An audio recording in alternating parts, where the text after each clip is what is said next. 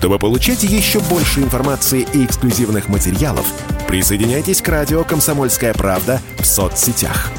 В отечественных социальных сетях. Смотрите новые выпуски на Рутьюбе, читайте телеграм-канал, добавляйтесь в друзья ВКонтакте, подписывайтесь, смотрите и слушайте. Радио «Комсомольская правда». Самая оперативная и проверенная информация в эфире и соцсетях.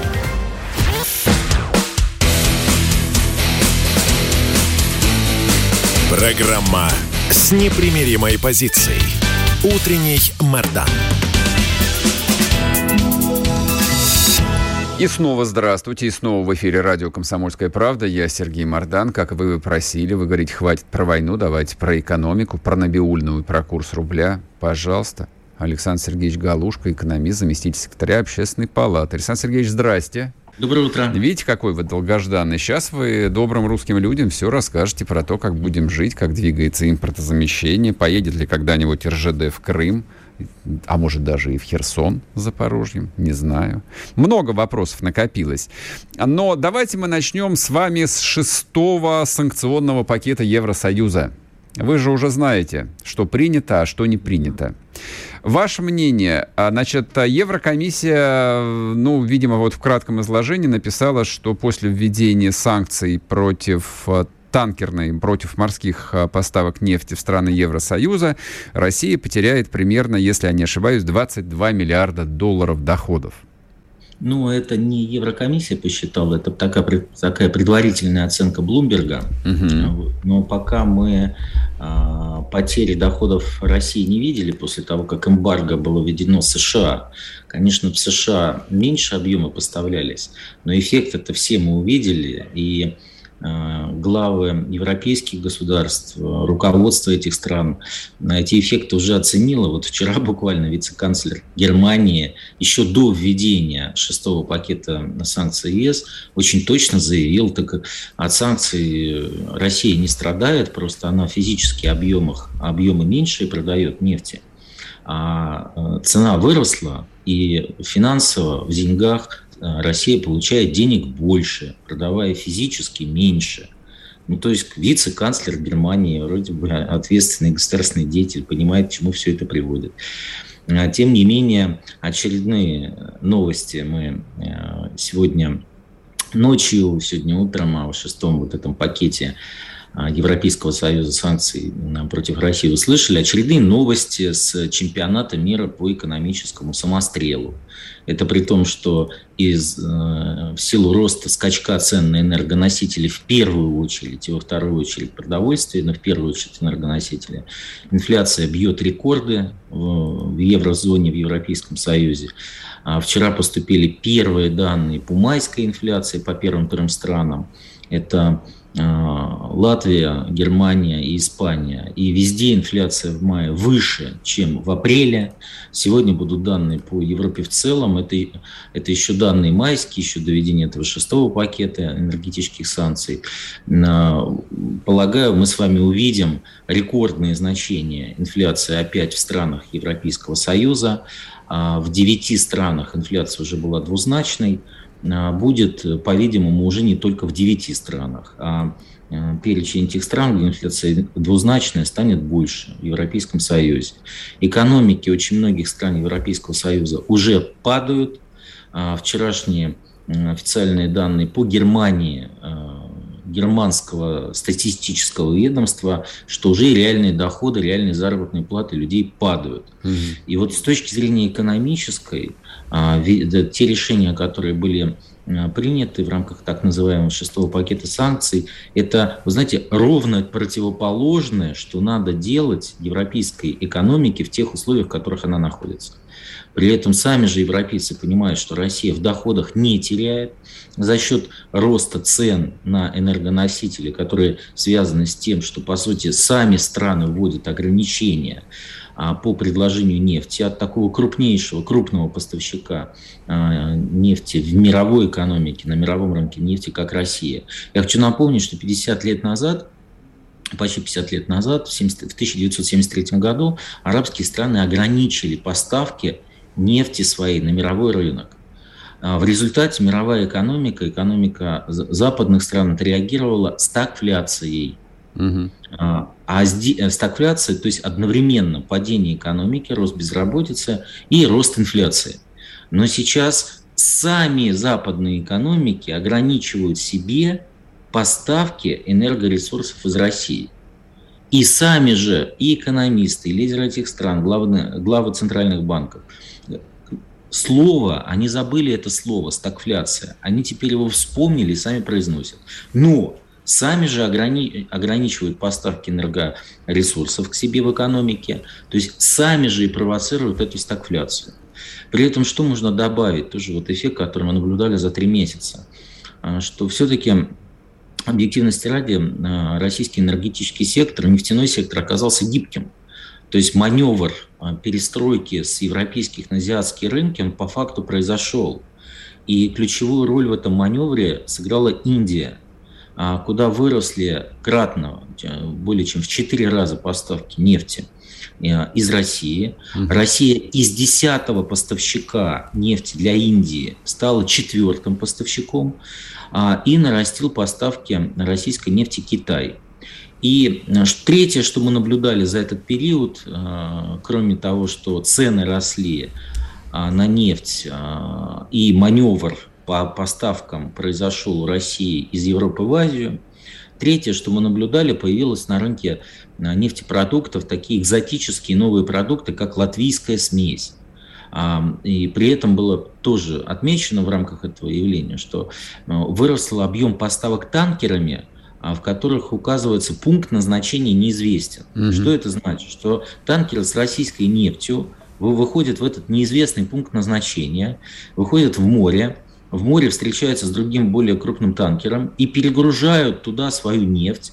А, российская нефть смешивается с какой-то а, в пропорции там 51 на 49, и на рынке появляется латвийская смесь, так mm-hmm. называемая.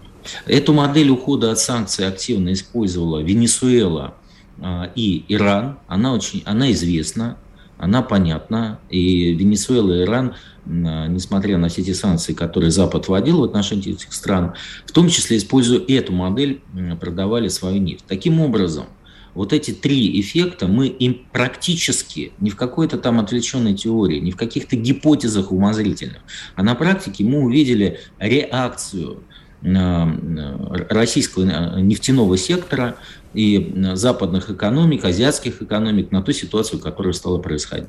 Поэтому, исходя из той практики, которая была за эти три месяца, можно достаточно твердо прогнозировать, что будет в будущем. Рост цены на нефть, угу. снижение объемов Европы, увеличение объемов поставок в Азию и рост в структуре Э, нефтяных продуктов, такого экзотического продукта, как латвийская смесь.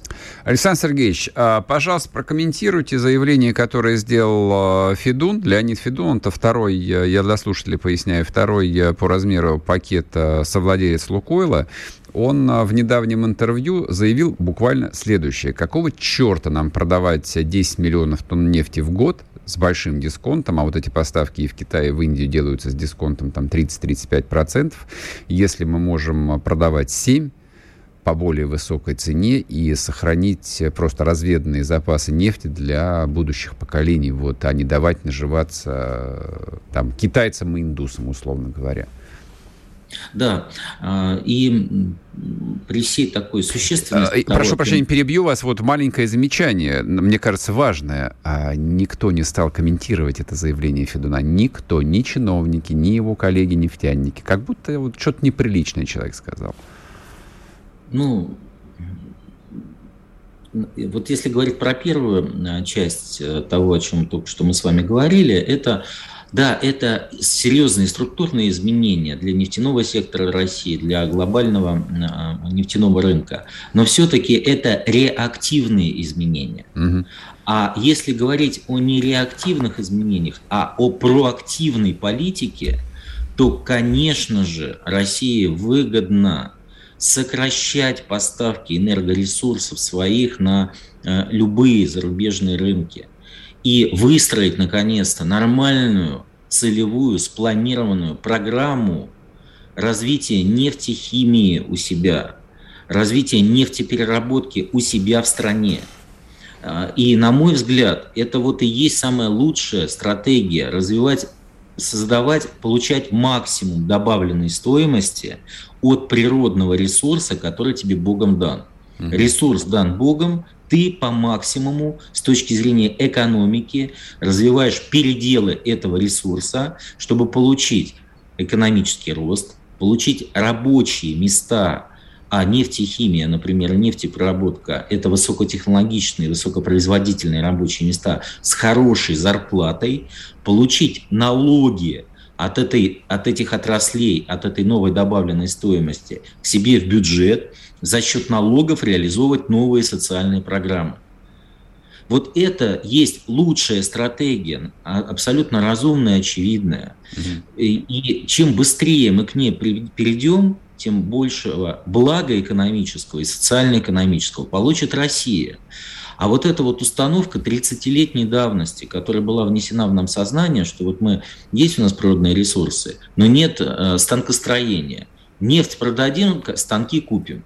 Нефть в обмен на продукцию высокотехнологичную с высокой добавленной стоимостью, она настолько убога, ущербна и вредна, мне кажется, ну все уже могли ну да, видеть. Ну да. Ну и главное, и станки перестали продавать, э, что самое это интересное. То есть оказалось, да, что эта стратегия, да, она обанкротилась, и, в общем, было бы неплохо, чтобы хоть кто-то покаялся за эту стратегию.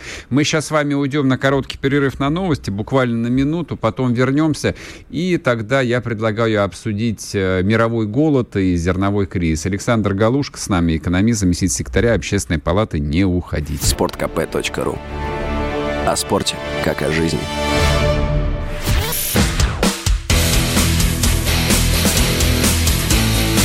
Программа с непримиримой позицией.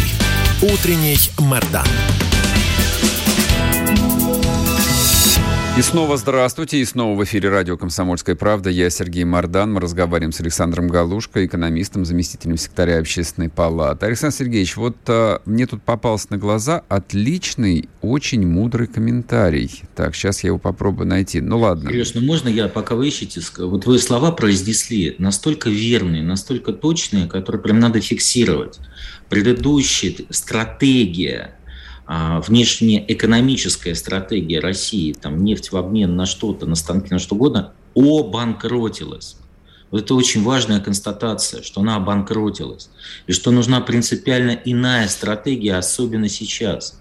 И даже а, не только не газ в обмен на рубли, а вообще все должно за рубли быть. Угу. Но возникает другой вопрос – другой вопрос возникает. А почему не наши ресурсы, которые востребованы, не в обмен на технологии, которые нам нужны? Так потому что мы под санкциями. Нет, все, с технологиями поздно пить боржоми. Вот, ничего не надо. А знаете, вы знаете, мы специально, вот у нас книжка вышла год назад, причем ровно год назад в этот день кристалл роста к русскому экономическому чуду. И мы описали в ней механизмы и модели, а, как в конце 20-х, когда санкции были не меньше, там mm-hmm. просто дипотношений не было с некоторыми странами.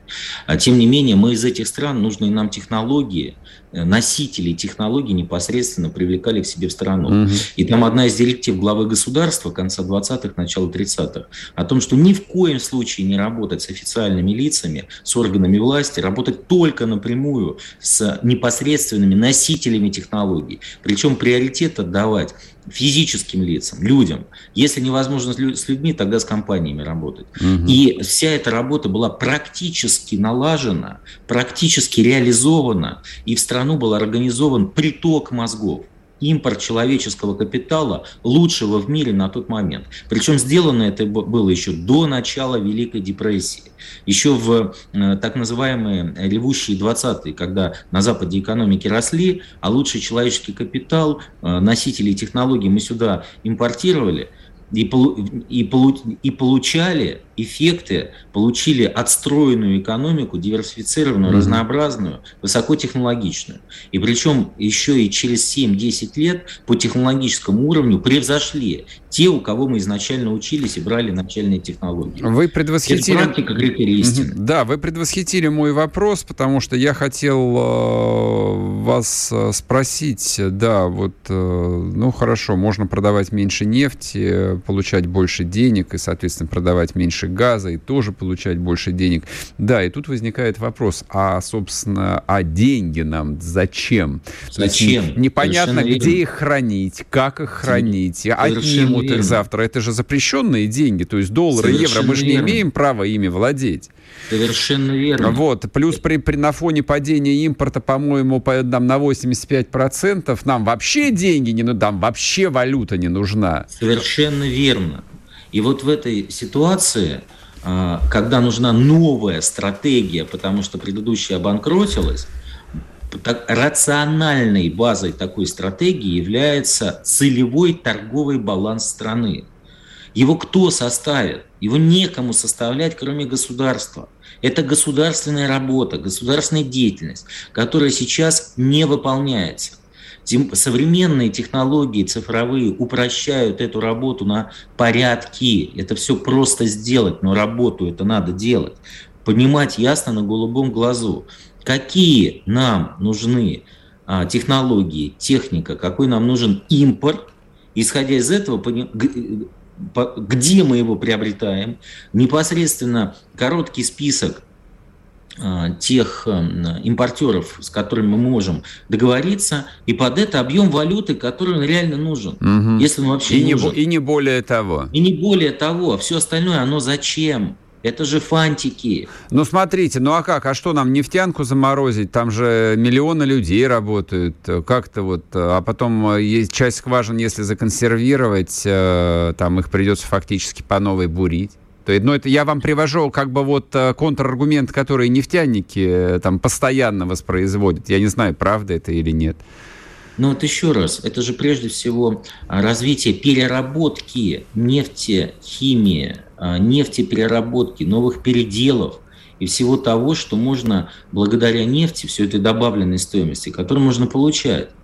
И эта стратегия, она предполагает изменения и налоговой Э, всей архитектуры и проведение умной отраслевой политики, а, целевой организации роста этих отраслей, с развитием кластеров соответствующих там, где локализуются эти отрасли. Но вот эта государственная деятельность по организации роста экономики и диверсификации экономики. Угу. Мне просто нужно производить, делать эту работу. А сидеть на этой нефтяной игле, на этой нефтяной ленте, оно хотя, знаете, в моменте и расслабляет, и упоительно, но в, но в долгосрочной перспективе это тупиковый путь, он убийственный, неверный.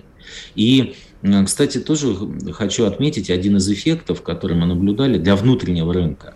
Небольшое, да, незначительное, но снижение цен на бензин, которое Росстат фиксирует 10 недель подряд. Это тоже вот один из эффектов того, что мы э, нефтяные начинаем меньше поставлять на... Слушайте, ну это мы с вами обсуждали примерно там три недели назад. Э, вот, э, вы обратили внимание, что хо-хо, бензин подешевел на 0,3%, а я вам сказал, что вообще-то бензин должен стоить рублей 30. Вот, как да. он в опте стоит на бирже, да. Но с тех пор, смотрите, да. прошел почти месяц. Я вот сегодня проезжал мимо заправки, лежу, сколько стоит бензин? Да нет, те же самые 47 7,20. Вот, не, не подешевел. То есть где-то это оседает. Ну, бог с ним, да, с бензином. Совершенно. Давайте, давайте поговорим про зерно, потому что это как бы тема такая стратегическая. А тут последние пару дней а, и западные медиа, и российские комментаторы говорят, что вообще-то э, рынок теперь зависит даже не от нефти, типа бог с ней с нефтью, а рынок зависит от зерна, рынок зависит, вообще мировой рынок зависит от еды. Вот где монополия, вот где Путин-то, значит, держит всех за горло. Так это или нет? Да. Держ, держит Путин весь мир за горло с помощью вот этой вот зерновой удавки или нет? Ну, это оценки британских аналитиков и подача британских журналистов. Она, ну, естественно, как журналисты, они некоторые яркости сюда добавляют. Мне очень нравится идея держать за горло весь Запад с помощью любой удавки. Ядерной, зерновой, нефтяной. Но вот а с точки зрения цифр прокомментируйте. Да, совершенно верно. Действительно, объемы поставок российского зерна увеличились с начала года на 19%. Э, и Россия начинает э, становиться так, не просто лидером, а доминирующей страной на этом рынке. И происходит это все в условиях разворачивающегося глобального продовольственного кризиса. Потому что помимо энергетического кризиса, который поразил западные экономики, еще один кризис – это продовольственный кризис. И по оценке генерального секретаря ООН, 1,7 миллиарда людей в мире а, будут страдать а, от голода и нищеты от голода и нищеты в связи с глобальным продовольственным кризисом, который сейчас разворачивается. Но это же не европейцы, скорее всего, будут страдать-то. Но европейцы, например, во Франции а, мэры городов уже вводят талоны на еду. Об этом тоже сообщили французские средства массовой информации, и репортажи телевизионные соответствующие были сняты. А ранее президент Франции Макрон два месяца назад с половиной заявил о том, что действительно продовольственная ситуация во Франции заставит Францию вводить талоны на еду для французов. А, но пострадают, вы правы, объективности ради, конечно, пострадают бедные страны в первую очередь, африканские страны от этого жуткого явления, как голод в 21 веке, в третьем десятилетии 21 века мы об этом говорим. Но первая причина, конечно, этого, это вот та санкционная война, которую страны Запада развернули а, против России. Россия является крупнейшим поставщиком и, и являлась крупным, а становится вообще крупнейшим поставщиком продовольствия, занимает на нем лидирующие позиции на мировом рынке продовольствия. Но кроме того, Россия же крупнейший поставщик удобрений – угу. с помощью которого это продовольствие производится. А еще Россия поставщик газа. В Европе же целый ряд производств по производству удобрений остановился, потому что газ дорогой. И когда вот эти три фактора из, исходят из России, и поставщик продовольствия непосредственно, и поставщик удобрений крупнейший, еще и поставщик газа для производства этих удобрений уже в Европе, то, конечно, влияние России на продовольственный кризис огромно – и могло бы быть положительным, о чем и глава нашего государства заявлял, когда ему претензии начинают, ну, вопросы начинают задавать, а что же у нас вот такая ситуация плохая в мире а, с продовольствием, не могла бы Россия а, эти проблемы порешать. Вопрос у меня к вам. Но... Снимайте. Ну вот я хотел спросить, э, почему бы ему не сказать э, «нет, не хотела бы». Попробуйте ответить за 30 секунд. Санкции снимайте, получите еду. Но он же так не сказал? По сути, сказал. По сути, последний да. разговор, угу. по, последний разговор э, на эту тему официальный был с премьер-министром Италии угу. на прошлой неделе. А, и ну, можно зайти на официальный сайт президента Российской Федерации, опубликован релиз этого разговора. Угу. По сути, если спрямить, то так да. и сказал. Ну, дай бог, посмотрим. Спасибо большое. Александр Галушка был с нами, экономист заместитель секретаря общественной палаты. Ну вот как вы хотели про экономику, вот вам настоящий разговор про экономику. А сейчас, после короткого перерыва на новости, мы с вами вернемся к геополитике. А пока что в перерыве можете подписаться на телеграм-канал Мардан и на YouTube-канал Мардан Эфир. Ставьте лайки. Чтобы получать еще больше информации и эксклюзивных материалов, присоединяйтесь к радио «Комсомольская правда» в соцсетях – в отечественных социальных сетях. Смотрите новые выпуски на Рутьюбе, читайте телеграм-канал, добавляйтесь в друзья ВКонтакте, подписывайтесь, смотрите и слушайте. Радио «Комсомольская правда». Самая оперативная и проверенная информация в эфире и соцсетях.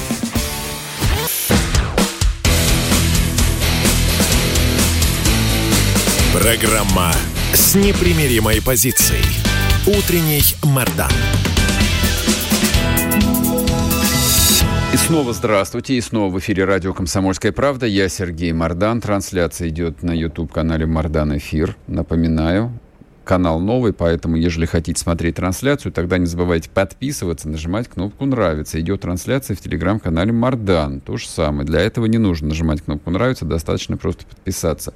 Если вам неудобно писать в чатах на социальных платформах, пишите по единому номеру 8 967 200 ровно 9702. Это WhatsApp, Telegram и даже Viber работает. Пожалуйста.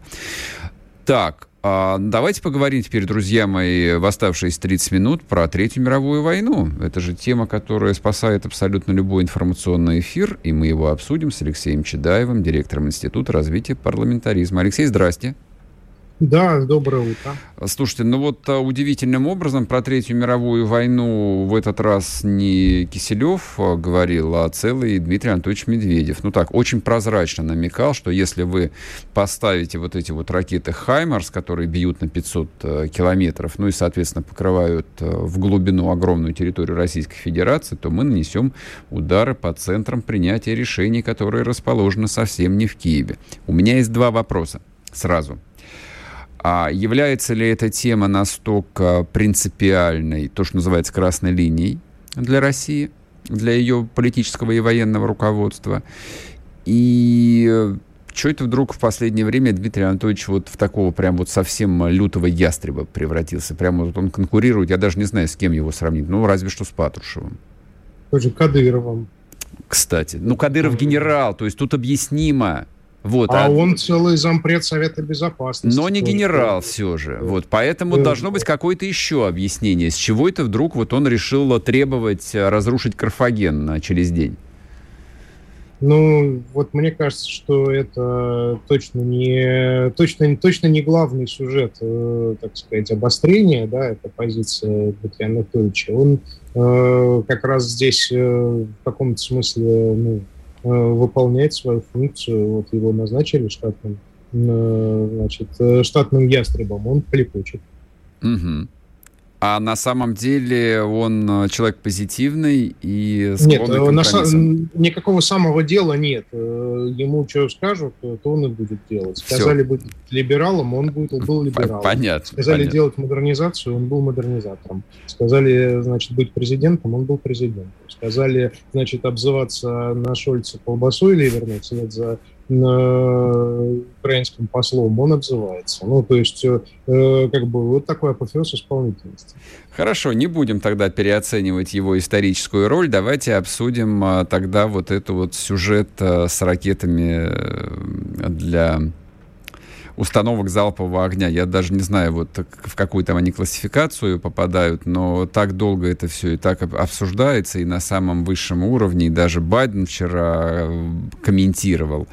А, итак, насколько это является красной линией, насколько, с вашей точки зрения, это меняет вот всю диспозицию на украинском театре военных действий?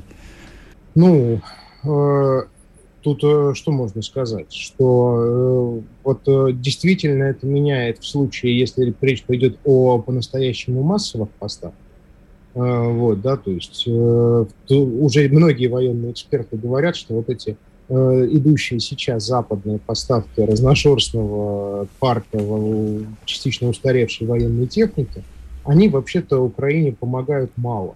Вот, да, и коренного перелома, о котором так долго говорили большевики в лице э, там, э, британских, польских руководителей, даже украинских тоже, они э, добиться не позволяют. И в этом смысле задача не столько в том, чтобы изменить ситуацию на фронтах, сколько вот создать проблемы России за пределами непосредственно фронтов. Об этом отсюда и весь этот разговор про Хаймарс.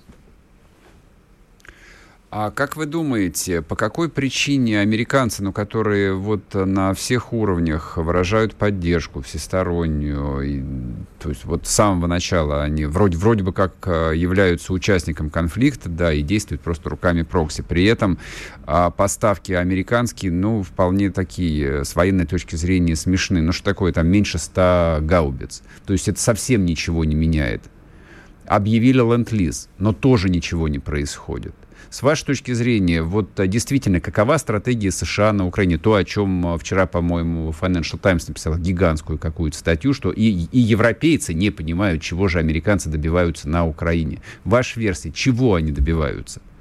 Я думаю, что вот англо-американская коалиция добивается одного. Это как можно э, глубже втянуть э, континентальную Европу в э, противостояние с Россией, создать как можно больше э, точек невозврата э, в этих отношениях, ну, в общем, они бьют, по сути, в одну точку. Они бьют в невозможность строительства никаких крупных континентальных объединений экономических, военных, вплоть до, может быть, даже распада ЕС и формирования на Э, пространстве бывшего ЕС э, новой такой пробританской большой Польши э, вот, в составе вот, ряда стран, ну, Польши и ряда стран Восточной Европы, которые, так сказать, занимаются ну, противостоянием российской угрозе и выступают вот такой вот, собственно, такими операторами стального занавеса. А как, ну, а как вам кажется, здесь кто является главной целью вот э, в этом э, разрушении континентального европейского мира? Собственно, вот старая Европа или Россия как, э, ну, допустим, в будущем ключевой элемент вот этой вот общей Европы? Тут очень просто. Старая Европа, в смысле Большой Евросоюз, Евросоюз плюс, может быть конкурентом Соединенных Штатов на целом ряде глобальных рынков, при условии простого и удобного доступа к дешевым ресурсам из России. Э, да, и энергоресурсам, и материалам, и сырью. Э, вот, э, тогда да. А, как бы вне этой возможности, собственно, которая сейчас разрушается, они обречены на роль американского сателлита. Москва понимает эту стратегию, как-то ей противодействует э, или нет? Может быть, этим Москва объясняется такая осторожность? Э, Москва-то понимает и даже регулярно пытается это объяснять э, лидерам старой, стран Старой Европы. Но лидеры стран Старой Европы нынче жидковато пошли. Ну, в том смысле, что вот смелости и мужества признать ситуацию как есть хватает, ну, разве что у какого-нибудь Орбана, да, вот. Э, а как бы... Ну и, кстати, у Эрдогана со своей стороны, который, mm-hmm. в общем, точно его не назовешь пророссийским политиком, но, э, в общем-то, он все понимает и играет свою игру, и исходя из того... То есть здесь это вопрос о субъектности. Проблема ключевая европейцев – это дефицит субъектности, дефицит такой как бы смелости – действовать в интересах своих собственных стран, а не в интересах навязанных э, как, вот, э, с, ну, э, наднациональными союзническими структурами. А как же экспертное сообщество, как же предприниматели, вот этот пресловутый бизнес, капиталисты, глубинное государство, это оно где вообще? Почему а... они вот смирились? Тут в чем проблема? Глубинное государство привыкло действовать из глубины, то есть за кулисами. То есть э, э, публично говорить э, все, что сейчас э, актуально в тренде и безопасно, а за кулисами в коридорах говорить другое. Но, э, в общем, понимая это, э, как раз э, э, англо-американская коалиция делает такую ставку именно на информационную войну, то есть на то, чтобы создать в именно в информационном пространстве, в политическом, в публичном пространстве ситуацию нетерпимости к э, России, э, чтобы ну, можно было э, по украинской модели объявить зрадником любого, кто там, значит, будет, будет заподозрен в значит, идее как бы строить нормальные отношения с Россией. И вот в этой войне, как вам кажется, американцы успешно действуют? Они добиваются поставленных целей? Все идет по плану?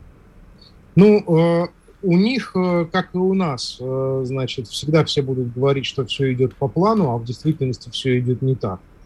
Как задумано, и все планы рушатся, и приходится импровизировать.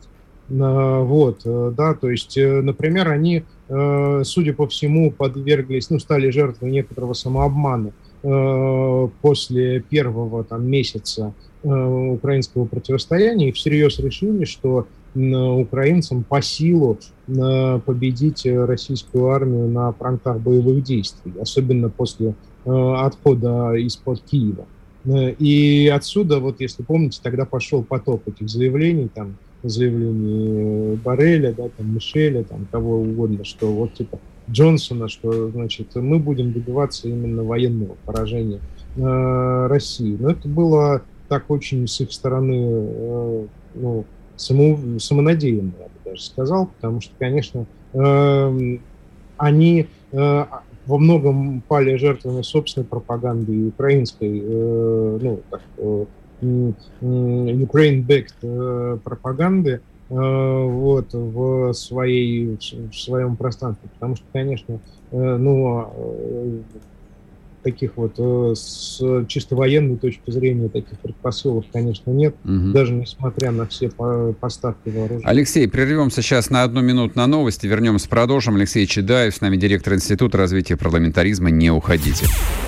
Чтобы получать еще больше информации и эксклюзивных материалов, присоединяйтесь к радио «Комсомольская правда» в соцсетях в отечественных социальных сетях. Смотрите новые выпуски на Рутьюбе, читайте телеграм-канал, добавляйтесь в друзья ВКонтакте, подписывайтесь, смотрите и слушайте. Радио «Комсомольская правда». Самая оперативная и проверенная информация в эфире и соцсетях.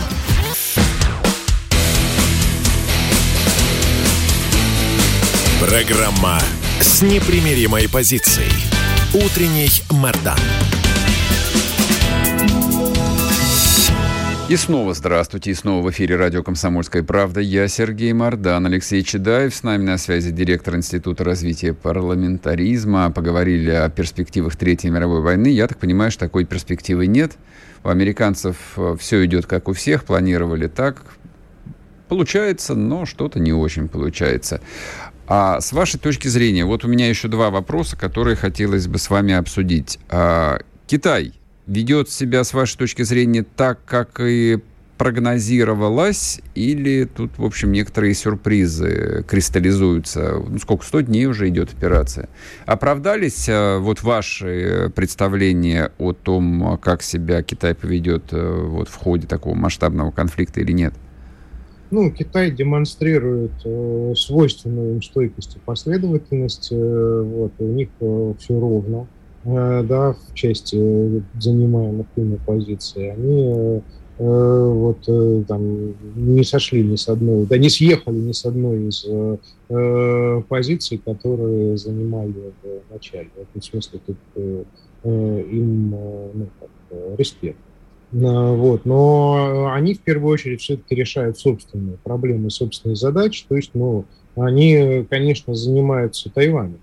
И для них э, во многом все происходящее сейчас между э, Россией и Украиной, Россией и Западом, это все э, рассматривается под призмой ситуации на Тайване. Я не далее, ну, вчера-сегодня поизучал, почему условно стремительно исчезает время и почему сейчас Э, приходится китайцам форсировать э, тайваньскую историю. Почему? Э, вот, ну, э, дело в том, что там э, происходят э, такие тектонические изменения э, во внутренней политике в самом э, Тайване. То есть, если вы помните гонконгские протесты, угу. да, и вот поглощение, как с точки зрения тайваньцев, поглощение гонконгской независимости материковым Китаем, оно приводит э, к обострению, конечно, такой китаефобии на, на Тайване. И это приходит, приводит к тому, что теряет поддержку Гаминьдан. Вот, Гаминьдан сейчас э, это лучшие друзья Китая, потому что они, ну, континентального Китая, потому что они исходят из старой концепции единого Китая, да, э, две системы, одна страна, э, вот, но они набирают все меньше голосов, Э, то есть их кандидат на выборах президентских в 2020 году получил рекордно низкое число голосов, победила такая классическая Тихановская, значит, Цай Инвень, вот, с дипломом Лондонской школы экономики, значит, без мужа и детей, вот, сторонница однополых браков, ну и ну, все, все как положено, это все при ней. Э, вот. Э, и победила демократическая прогрессивная партия, которая значит, э, за суверенизацию и за Тайвань, за признание Тайваня как отдельной страны, не имеющей ничего общего с Китаем. Вот, да, и там ужесточается, соответственно, режим по отношению к оппозиции, то есть, ну, лидеров Гаминьдана постепенно сносят такими полудемократическими способами со всех постов, которые они занимают. Вот э, соперника Цайн Вень снесли с э, поста мэра Гаосюна, вот тоже таким, ну вот, э, майданным способом. И, э, и резко наращивается военный бюджет. Э, вот, то есть разрабатываются новые ракеты, строятся новые э, самолеты, увеличивается доля вложений в оборону под общим знаком, что если мы будем э, фокусироваться на экономике, то мы закончим как Гонконг. Этого допустить нельзя. И, mm-hmm. вот, э, и происходит такая консолидация и милитаризация э, Тайваня, в общем, вполне себе в украинском духе. И последний, и последний вопрос. Вроде бы как бы никаких тектонических сдвигов, а, ну, не видно, я их, по крайней мере, не вижу. А как вы оцениваете, что происходит с российским обществом вот к исходу сотого дня, то есть четвертый месяц уже пошел? Произошла ли какая-то действительно консолидация? Ну, не в таком, не в идеологическом смысле, а в прикладном. А, происходит ли что-нибудь внутри политической системы, такого действительно заметного тектонического, в российской политической системе? Адаптируется ли она вот а, к новым каким-то вызовам, вырабатывает ли себе новую стратегию, новый образ будущего? А, появление а, испугавшихся патриотов – его прогнозировать или нет, особенно на фоне э, там, отъезда Чубайса, там, вчерашней отставки э, Юмашева и прочего, и прочего, и прочего. Вот что происходит в обществе в целом, как вам видится, и в российских элитах? Ну, испугавшиеся патриоты, особенно из богемы, тихо и сапой начали возвращаться, некоторые даже в эфир центрального телевидения. Да, да, да, да. А вот. это, вот, вот, а, простите, что я отвлекаюсь, мелочь, конечно, ну а вот вы как думаете, стоит э, злить простых, э, добрых русских людей вот такими персонажами или нет? Не стоит, но то есть, ну, это, это, это политическая ошибка, я считаю. Но, гей, а, но гей-лобби победить э, никому не удастся. Все дело равно. не в гей-лобби, дело как раз э, там гораздо более фундаментально. Там есть э, установка, что надо делать все, чтобы российское общество по возможности пребывало в состоянии, что СВО это где-то там, где-то не у них, а вот у них Угу. Все продолжается по-старому, у них э, по-прежнему нормальная жизнь, несмотря ни на что. Ну, где-то там конфликт с Западом, где-то там санкции. Это все не про нас, мы живем как жили. Вот это в рамках этой установки появляется Понял. окно возможностей для возвращения, значит, испугавшихся патриотов. А в, в чем логика? А зачем э, нужно поддерживать общество вот в таком э, сонном состоянии? Действительно угроза там оценивается как не слишком большая? Или тут э, больше угроз возникнет, если гражданское общество начнет формироваться? Ну, пробуждающееся гражданское общество уже доставляет всякие сложности. Тут же очень просто.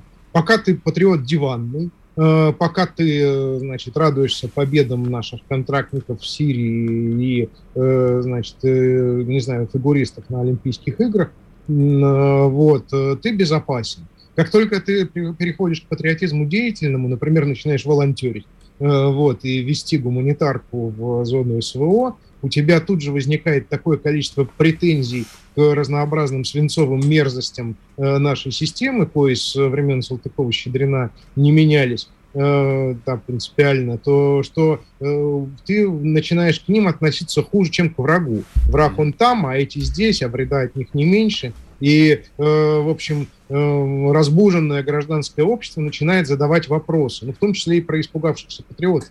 Какого хрена?